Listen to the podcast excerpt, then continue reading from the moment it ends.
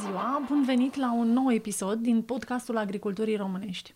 Astăzi îl avem alături de noi pe reprezentantul IPROM, domnul Boalem Saidi, director general al companiei Bayer în România. Îi mulțumim foarte mult că este alături de noi și vă mulțumim și dumneavoastră pentru înțelegere, pentru că dialogul va avea loc în limba franceză. Bonjour, monsieur Saidi, bienvenue en Roumanie. Bonjour Adina, merci de m'accueillir et ravi d'être ici avec vous. Nous, c'est nous qui vous remercions parce que j'en suis convaincue qu'on aura beaucoup de sujets à discuter et que vous allez nous donner un peu de nouveautés en ce qui concerne l'activité de IPROM et de l'industrie que vous représentez. Avec grand plaisir. J'aimerais bien qu'on commence un petit peu sur... ce grand sujet qui est le débat d'aujourd'hui, est-ce que c'est toujours durable d'utiliser de produits de protection? Et est-ce que l'industrie a compris ce message? Est-ce que l'industrie suit ce message qui vient peut-être du consommateur, de la société civile, en ce qui concerne la durabilité des produits de protection dans l'agriculture? C'est vraiment une question fondamentale. Est-ce que comment l'industrie phytosanitaire contribue à l'agriculture durable?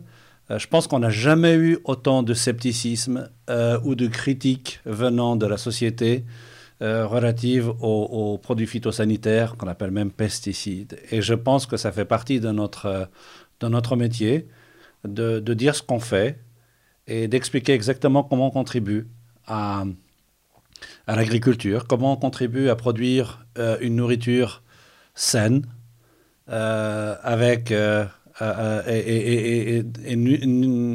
nourrissante et comment on le fait de manière transparente et comment on le fait de manière durable. C'est fondamental et ravi de pouvoir participer à ce débat.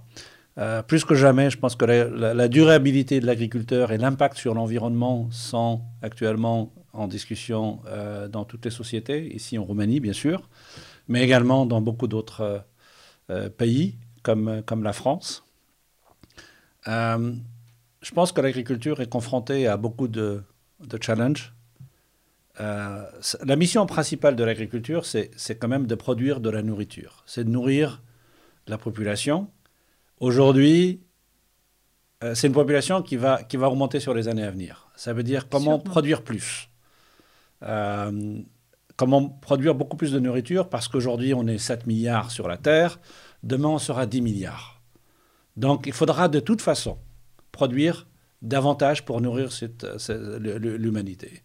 Mais la question qui se pose, c'est comment produire plus avec peut-être moins de ressources naturelles, l'utilisation de ressources naturelles, et moins d'impact sur l'environnement. Je pense que c'est comme ça que je qualifierais une agriculture durable. Et je pense que nous, on peut y contribuer beaucoup.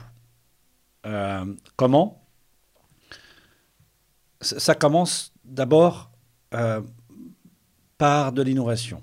Il faut donner les outils qui permettent aux agriculteurs d'être performants, parce que produire plus avec moins, ça veut dire on utilisera moins de surface demain pour pouvoir produire la même quantité de nourriture ou beaucoup plus de nourriture.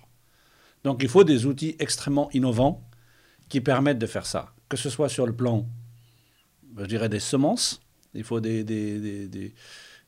hybrides, des semences qui aient cette capacité-là, mais également avoir des produits qui protègent les cultures, qui permettent de sauvegarder les rendements, le potentiel de rendement, sans autant impacter l'environnement ou avoir une action sur la biodiversité. C'est vraiment, pour moi, les enjeux majeurs de la durabilité. Et je dois dire, j'aimerais ajouter un troisième élément qui est très important, c'est lié au changement du climat. Le climat, dans le, absolument, on constate qu'il y a une élévation de la température, que le climat change. L'agriculture contribue à ça, parce que nous émettons du CO2. Nous faisons partie des des pollueurs et nous émettons du CO2. Et là-dessus, on peut travailler non seulement pour diminuer notre impact, mais on peut même apporter, on peut même être une solution pour la planète. On peut vraiment, l'agriculture peut aider à séquestrer plus de carbone, à nettoyer l'environnement, l'atmosphère. Et c'est fondamental.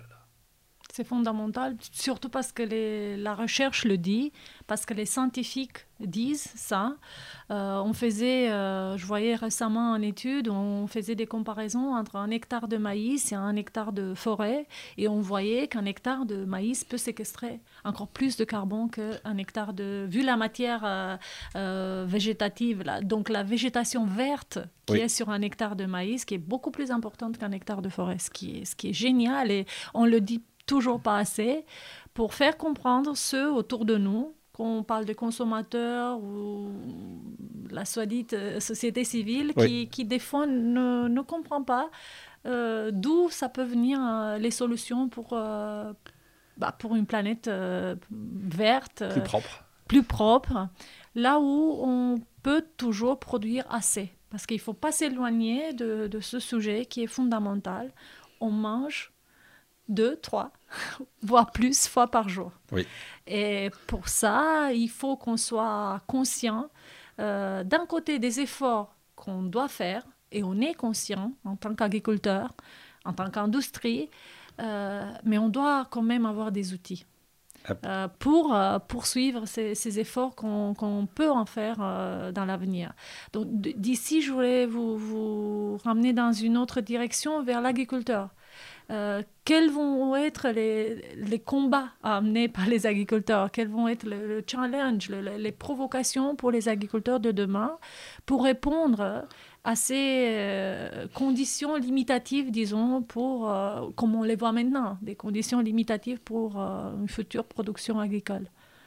Je crois que vous l'avez parfaitement bien résumé. Le dilemme ou le challenge pour l'agriculteur, c'est de continuer à produire. Sa mission, c'est de nourrir la planète. C'est de nourrir. Et il faut qu'on continue. Ça, c'est sa mission principale. En même temps, il faut le faire de manière... Il le fait déjà de manière responsable, mais encore plus demain pour pouvoir contribuer à rendre la planète encore plus verte et plus propre. Je pense que la bonne nouvelle, c'est que les deux ne sont pas incompatibles. Ça va bien ensemble. Exactement. Pour moi, c'est fondamental. L'agriculture, l'agriculteur font partie de la solution. Ils ne sont pas le problème. Et je pense qu'avec la société, il faut qu'on communique comment nous, en tant qu'agriculture, de manière générale, on peut contribuer à un meilleur environnement sur notre planète. Alors, que doit faire l'agriculteur? Il continue à produire. Il produit de la nourriture qui est saine, qui est propre et qui est au juste prix, parce que c'est fondamental. Il faut que tout le monde puisse se nourrir et se nourrir en fonction de son budget. Et je pense que ça, c'est fondamental. C'est vraiment la mission de l'agriculture. L'agriculteur aura de plus en plus de contraintes réglementaires. Au niveau européen, on est très, très bien servi. Farm to Fork, la politique agricole commune, le Green Deal. Il y a beaucoup de contraintes. La stratégie biodiversité qui fixe des objectifs extrêmement ambitieux. Et je pense que l'agriculteur doit être vu comme étant un partenaire de ces politiques-là. Et travailler avec lui et non pas contre lui. Et ça, pour moi, c'est fondamental. Et je pense qu'on peut atteindre tous ces objectifs en collaboration, main dans la main. Il faut expliquer à l'agriculteur exactement quelles sont les directions qu'on veut et les objectifs qu'on veut atteindre, et lui donner les moyens de s'adapter, et lui donner les moyens d'utiliser les outils adéquats. Quand je parle d'outils adéquats, je pense notamment à... L'un des objectifs, c'est de dire à l'agriculteur, demain, notre attente en tant qu'Europe, c'est que tu utilises 2 fois moins de pesticides. C'est clair, c'est net, c'est même mesurable. On l'a vu. Ça devient réel parce que c'est écrit maintenant par les règlements européens. Absolument. Mais en même temps, on lui dit, mais tu dois continuer à produire autant, voire même plus de nourriture, plus saine, etc. etc. Et c'est là où on a besoin d'accompagner et d'apporter les outils et les solutions nécessaires pour aider l'agriculteur et le fermier à le faire. Comment? Ce que je disais tout à l'heure, notre industrie, à la fois semences ou phytosanitaires, notre rôle principal, c'est d'apporter des innovations, c'est d'apporter des produits qui permettent à l'agriculteur de protéger ses cultures contre les ravageurs, les maladies, les mauvaises herbes. Je pense que c'est fondamental. Et il faut qu'il le fasse sur des surfaces cultivées. Et c'est fondamental parce que si demain, je lisais l'autre jour un article qui disait que si on n'avait pas, par exemple, de crop protection products, il faudrait quasiment 400 millions d'hectares supplémentaires pour produire la même quantité de nourriture. 400 millions d'hectares, 380 ou 400 oui. millions d'hectares supplémentaires pour produire la même quantité de nourriture. Alors que les terres arables diminuent de plus en plus avec l'expansion des villes, avec, en respectant les règles de la biodiversité, on est obligé même de limiter les surfaces agricoles.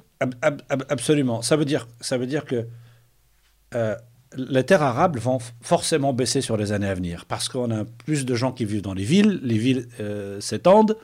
On a les infrastructures également qui s'étendent. Donc il y a une pression sur le foncier agricole. Très importante. C'est très, très important. Ça va arriver. Ça arrive peut-être plus dans certains pays pour le moment, la Chine, oui, etc. Mais ça arrive partout. Ça arrive partout, y compris chez nous. Donc, comment on produit plus avec beaucoup moins de surface? C'est là où, pour moi, la puissance de l'innovation doit aider. Donc, c'est là où l'industrie peut venir avec quelques réponses. On sait que c'est impossible, ce n'est pas l'industrie tout seul qui va résoudre le problème, vu les mesures qui nous attendent. Mais il y a quand même des efforts que l'industrie fait. Et j'aimerais bien parler plus de ça. Comment l'industrie se prépare quels sont les types d'innovations? Où on va aller? Parce que nous, on a peur en tant qu'agriculteurs. Oui, on est là pour apporter des solutions. Et les solutions qu'on entrevoit, si je reste sur l'innovation avant de passer sur d'autres sujets, sur le plan, par exemple, des semences. Je pense que beaucoup de nos adhérents travaillent aujourd'hui sur des semences qui, demain, seront peut-être moins demandeuses d'eau, auront peut-être une meilleure capacité à absorber les nutriments qui sont déjà présents dans le sol. Peut-être que ça va permettre même de baisser, je dirais, l'utilisation des fertilisations. Donc, sur le plan génétique, il y a une énorme amélioration. Si je reste sur le maïs, dans 2, 3 ans ou 4, 5 ans, l'industrie va arriver avec ce qu'on appelle du short stature corn. Oui. Du maïs à taille basse. Plus basse, qui auront autant de productivité, mais qui utiliseront beaucoup moins de ressources. Et ça, pour moi, on va continuer la révolution dans le domaine de la génétique. Après, sur la partie phytosanitaire, on vient avec des produits de plus en plus efficaces, en utilisant de moins en moins de matières actives. Est-ce que vous savez que la Roumanie, c'est l'un des pays d'Europe qui utilise le moins de quantité, grammes par hectare, de pesticides en Europe déjà? Et malgré cela, l'Europe va mettre quand même cet objectif de réduire de 50%. Oui. Donc pour nous aussi, ça c'est une question. Est-ce que ça diminuer de 50% par rapport à quoi? Par rapport à la moyenne européenne, par rapport à la moyenne à l'hectare, par rapport à l'année dernière? Nos agriculteurs se posent encore des questions et c'est pour ça ce débat est très important pour nous, pour savoir est-ce que l'industrie va suivre, va être avec nous pour trouver ensemble les solutions. Parce que ni l'industrie, ni nous-mêmes en tant qu'agriculteurs, on ne peut pas tout seul. Il faut construire un solide partenariat pour trouver des solutions, pour continuer à produire absolument. Plus, si possible. Absolument, absolument. C'est vraiment une réponse de la filière et tous les maillons de la filière doivent être engagés dans cette... Dans cet axe de solution, hormis d'apporter des produits très innovants qui utilisent moins de matière active, moins d'impact à l'hectare. Ce sur quoi on appuie énormément, c'est tout ce qui est precision farming and digital farming. On est persuadé que ça va être une sorte de game changer. L'idée, c'est pas d'apporter des technologies qui sont, je dirais, à la mode. C'est de permettre à l'agriculteur de prendre toutes ses décisions basées sur des données. Pour moi, tout ce qui est digital, tout ce qui est précision, c'est d'avoir les moyens de recueillir le plus de données possible sur son champ, sur ses cultures, sur le climat, pour pouvoir ensuite prendre la décision la plus adéquate, la mieux informée pour son exploitation. Si on revient sur la partie phytosanitaire, comment on lit ça avec le phytosanitaire?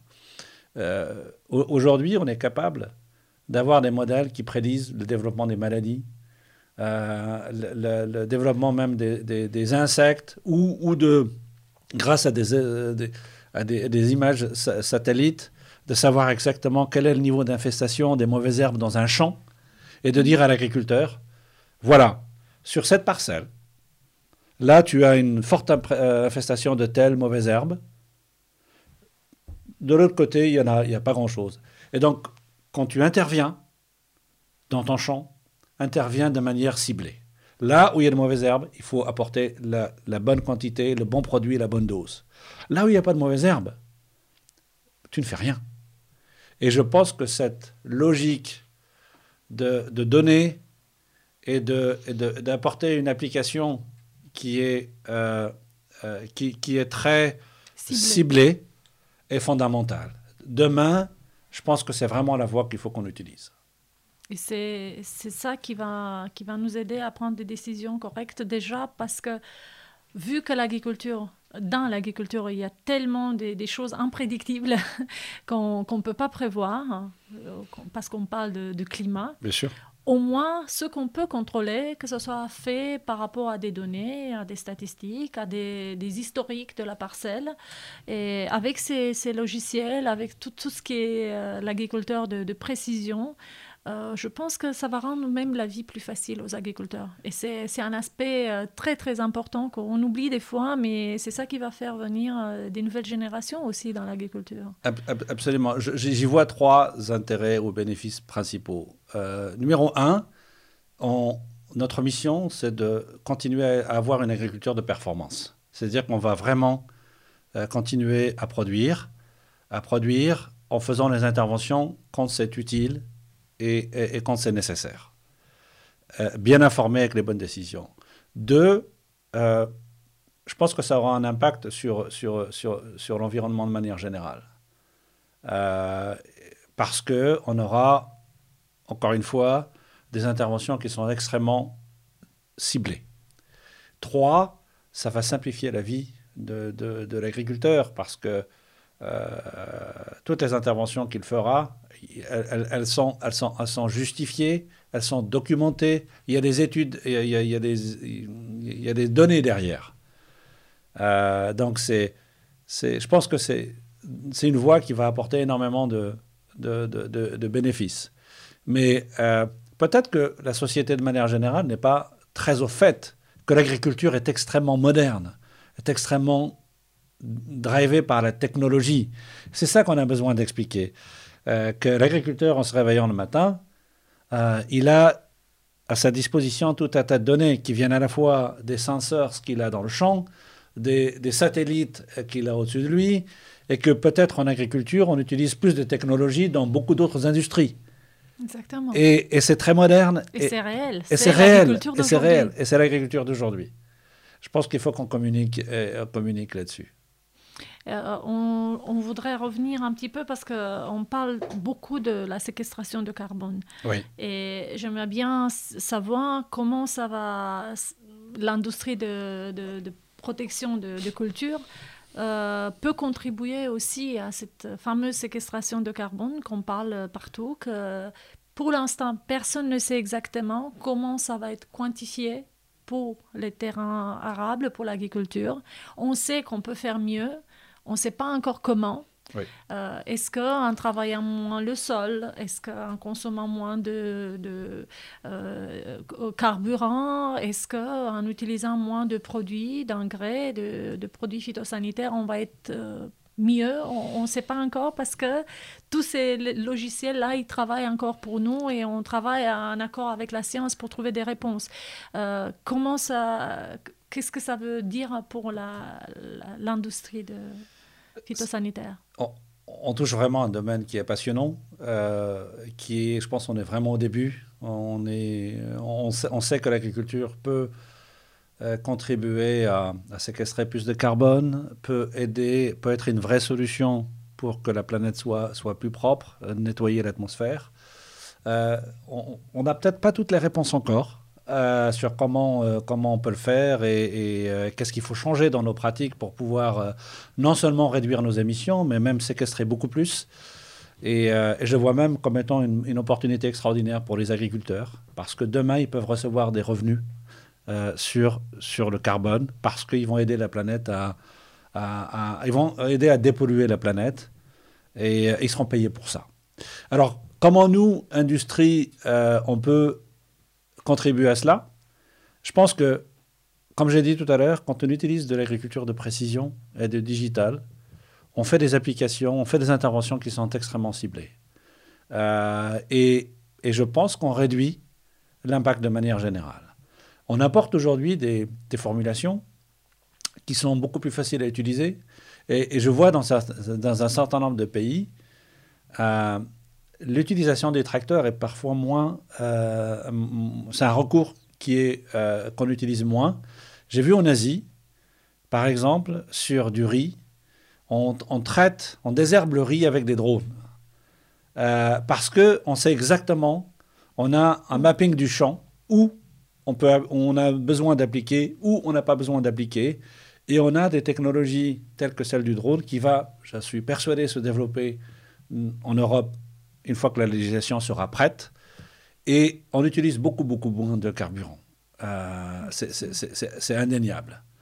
L'autre élément, c'est nous, on développe énormément d'argumentaires pour sensibiliser aussi les agriculteurs sur la préservation du sol, la préservation sur l'humidité, mais également la structure du sol.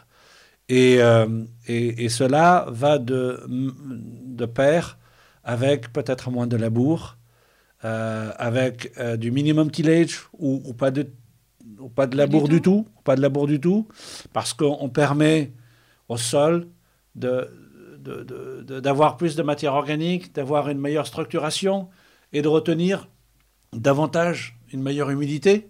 Donc pour les cultures elles-mêmes, c'est très favorable. Mais en faisant ça, on séquestre plus de carbone, encore. On arrive à produire quand même. On arrive à produire, mais on séquestre plus de carbone. Il y a deux ou trois autres éléments de pratiques agronomiques que l'agriculteur doit opérer, tels que les cover crops. C'est un des éléments fondamentaux qui vont aider à séquestrer plus de carbone. Parce qu'on apporte entre deux cultures, on couvre le sol, avec des cultures qui vont séquestrer énormément de carbone, emprisonne le carbone dans le sol, et ce n'est pas quelque chose qui se diffuse dans l'atmosphère. Et la beauté de cela, c'est qu'ensuite, ces cover crops sont incorporés dans le sol, aident à augmenter le taux de matière organique, donc c'est un cercle vertueux. Et on protège la biodiversité aussi. Donc on répond à toutes ces fameuses réglementations que l'agriculteur doit respecter de rien avant. Absolument. Mais pour cela, on a besoin d'outils tels que le glyphosate, parce qu'il faut justement pouvoir incorporer ces cover crops dans... Un des produits qui a été déjà reconnu comme très important pour ce qu'on appelle l'agriculture régénérative. Absolument. Qui a été reconnu par beaucoup de scientifiques comme étant environmental friendly, donc très, très facile à utiliser d'un côté pour les agriculteurs et un produit qui respecte quand même la biodiversité. Donc espérons que l'agriculteur pourrait l'utiliser dans l'avenir aussi. C'est mon plus fort souhait. parce que c'est un outil qui pour moi, contribue à la durabilité. C'est vraiment ce type d'outils qui vont permettre aux agriculteurs de répondre à la fois à leur mission de produire de la nourriture et de pouvoir accomplir les objectifs que le Green Deal, etc. fixe. Ils ont besoin de ces éléments-là. C'est indispensable. Exactement. Et c'est pour ça que je dis qu'il faut que ces politiques soient faites avec l'agriculteur et non pas contre l'agriculteur. Ensemble. Et ensemble. On travaille ensemble. Donc là c'est bien. Je voudrais finir dans avec des nuances positives pour nos agriculteurs. Pourtant, ce n'est pas évident parce que quand on voit ce qui nous attend, on est d'un côté encouragé, mais d'un autre côté, on a quand même un petit peu peur. Et par rapport à ce que vous venez de dire, surtout pour cette solution qui est très utilisée par nos agriculteurs, comment on voit l'agriculteur européen? Disons, on est en Roumanie, on sait très bien qu'on doit subir les mêmes règles que nos collègues bulgares ou allemands. Oui. Comment, vous qui avez quand même une expérience un peu partout dans le monde, comment vous voyez-vous l'agriculteur européen par rapport à ses collègues dans le monde? Parce qu'on a des compétiteurs quand même. On a nos collègues d'Amérique du Nord, d'Amérique du Sud, d'Asie. Quels sont les outils qu'il va pouvoir utiliser par rapport à ses collègues agriculteurs? C'est vraiment une question fondamentale et ravi de la recevoir. Je pense que l'agriculture a toujours été un pilier de l'Europe. Et je reste persuadé qu'il faut que ça le reste sur les années à venir, sur les siècles à venir. Mais c'est vrai qu'on est aussi à un tournant, à un carrefour. Dans beaucoup d'autres continents, l'agriculture, je dirais, est aidée dans le sens où l'agriculture a un accès très facile à toutes les innovations possibles et imaginables. Ce qui n'est pas toujours le cas de l'agriculture en Europe. Je pense notamment à tout ce qui est biotechnologie. On n'est toujours pas, je dirais, présent dans ce domaine. Et c'est l'un des, qu'on le veuille ou pas, c'est l'un des domaines dans lequel qui transforme l'agriculture. Et demain, et c'est même paradoxal, parce qu'aujourd'hui, quand on est en Europe, quand on est agriculteur, qu'on fait de l'élevage, on achète du soja qui vient des US, qui vient du Brésil, qui est à 99,9% génétiquement modifié, mais qu'on ne peut pas produire localement. Parce que ces technologies-là ne sont pas autorisées. Je pense que c'est là où, au niveau politique, on continue à souligner cette différence qui est fondamentale dans l'accès à la technologie aux agriculteurs. Mais je reste persuadé que l'agriculture en Europe a de l'avenir parce qu'on a des gens passionnés, on a un savoir-faire qui est extraordinaire et on a des outils qui sont très performants. Et qui attendent. Voilà. Et je pense notamment à toutes les solutions qu'on développe sur le plan phytosanitaire, elles sont de chimie classique ou de biologique. Donc des produits d'origine naturelle qui contribuent à bien protéger les cultures et en même temps à avoir beaucoup moins d'impact sur l'environnement. Je suis très, très serein sur le fait que le digital et le precision farming va énormément aider à progresser sur beaucoup de domaines, à produire des rendements élevés, des qualités de très bonne qualité, tout en peut-être en utilisant moins de ressources. L'innovation y joue vraiment un élément fondamental là. Je compte aussi sur la responsabilité, et je l'ai toujours vu partout où je suis allé en Europe, des agriculteurs. Ils ont compris qu'ils font partie de la solution pour l'agriculture, mais également pour le climat. Une fois qu'on aura compris quel modèle on a besoin de mettre en place, ils vont, je suis persuadé, s'engouffrer dans cette histoire de carbone séquestration et de dépollution de l'atmosphère pour aider la planète, mais c'est également une source de revenus pour eux. Donc, moi, je vois énormément de challenge, mais je vois énormément d'opportunités sur lesquelles les agriculteurs doivent avoir de l'espoir, être optimistes pour leur futur. Je vous remercie. Vous avez vraiment fait une belle conclusion à ce qui sont nos attentes en tant qu'agriculteurs. Espérons que ça va se passer comme ça et qu'on va comprendre quel est le chemin de ce carrefour que vous avez mentionné et que la bonne route, ça va être la route que les agriculteurs vont attendre à prendre parce qu'ils sont prêts. Ils sont prêts, ils vont être prêts et il ne faut pas oublier que même la Commission européenne les a nommés les gardiens de l'environnement. Il faut qu'on fasse ces politiques agricoles avec les agriculteurs et pas contre les agriculteurs. Et j'espère qu'ensemble, avec l'industrie, on va réussir à trouver des solutions et redémarrer ce chemin qui, pour l'instant, est un peu compliqué. Je vous remercie encore une fois, M. Saidi.